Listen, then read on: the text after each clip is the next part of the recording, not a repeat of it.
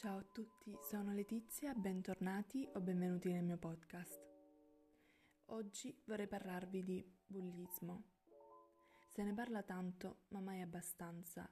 A volte si sottovaluta anche, ne diamo poca importanza, pensiamo che siano solo degli insulti gratuiti o tra tante e tante virgolette scherzi innocenti, ma non riusciamo a capire che inevitabilmente queste parole di disprezzo verso un'altra persona hanno un peso enorme per essa e le cambieranno la vita e il suo modo di vedere le cose e le persone che la circondano non riuscirà a lasciarsi andare e a vivere il presente con serenità, perché avrà come la sensazione che dietro l'angolo, qualsiasi decisione prenda per la sua vita, in qualsiasi posto andrà, quella sensazione che prova non la lascerà mai più.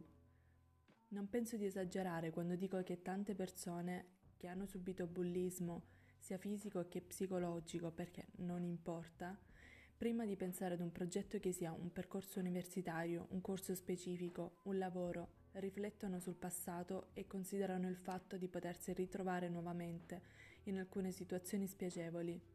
E allora rimangono bloccati in questo giro vizioso di pensieri negativi.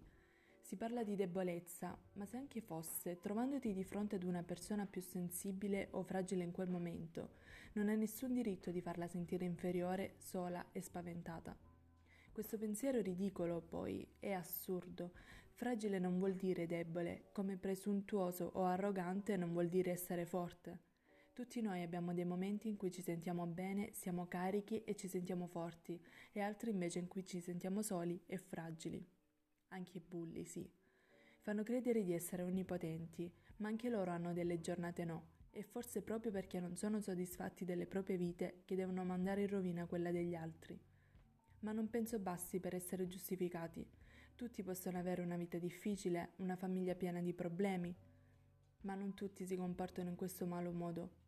Parlare di bullismo non è facile e probabilmente è per questo che molti evitano categoricamente l'argomento, ma questo non aiuta né chi lo provoca né chi lo subisce. Non siamo nessuno per giudicare, ma parlare aiuta a capire come si può sentire una persona che probabilmente per un lungo periodo ha tenuto testa a offese che non meritava. Tanti genitori non si rendono neanche conto di quello che accade nella vita dei propri figli. Come potrebbero aiutarli? Mi chiedo come non notare alcuni comportamenti.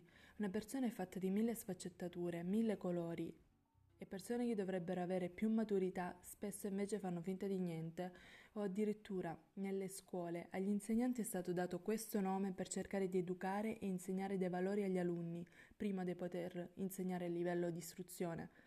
Dipende tutto da cosa vuoi trasmettere e che insegnamento vuoi far arrivare ai tuoi alunni.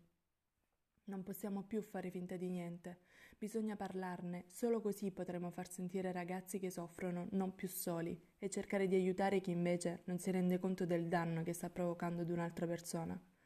Alcuni professori cercano di evitare l'argomento, essere distaccati dai propri allievi e indifferenti verso dei genitori preoccupati per i propri figli, perché questo vorrebbe dire schierarsi da una parte ma in questo caso la parte del bulletto di turno, e quindi far continuare questa triste storia all'infinito.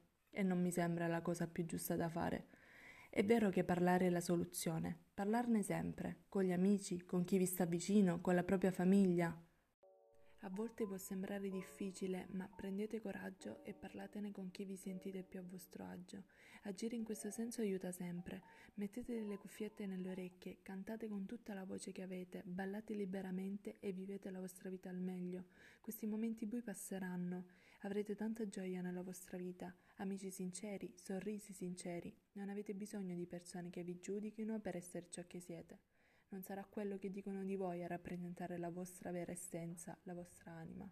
Ci saranno persone che invece di imparare a conoscervi crederanno alle versioni di altri e non andranno oltre il giudizio di qualcun altro. Tu non temere, chi ti resta vicino, puoi starne certo, lo fa perché lo vuole veramente e ti vuole bene e non bada a ciò che pensano o dicono gli altri di voi. Ma questo a prescindere da tutto. Costruisci te stesso con i tuoi interessi, i tuoi sogni, i sogni che ti fanno sentire vivo e lascia parlare chi ti giudica senza conoscerti, perché non basta conoscere il nome e il cognome di una persona per poter dire di conoscerla. Quindi resisti perché è solo un momento. So che inevitabilmente ti cambierà la visione del mondo, ma una cosa buona c'è. Saprai apprezzare ogni persona che avrai a fianco, proprio perché sarà difficile fidarsi, ma quando riuscirai a farti riconoscere per quello che sei e verrai apprezzato sarà una bella sensazione. Ti devi solo voler bene. Cerca di capire che non è colpa tua se ti feriranno, non importa se è un dolore fisico o emotivo, fa male allo stesso modo. Apprezzati e scopri la versione migliore di te e falla scoprire alle persone che ami e che ti amano, perché non c'è cosa più bella che essere apprezzati da chi ti vuole bene e sentirsi liberi. Ci tenevo a parlare di questo tema nel mio podcast, anche se non è facile da esporre e ci sarebbe tanto altro di cui parlare. Vi ringrazio di cuore per aver ascoltato l'intero episodio e vi invito a seguire il mio podcast per rimanere sempre aggiornati. Se ti va di raccontarmi la tua storia, puoi mandarmi anche un messaggio, mi trovi sui social come Tiziarte. Spero con questo podcast di averti portato un po' di speranza e sollievo. A presto!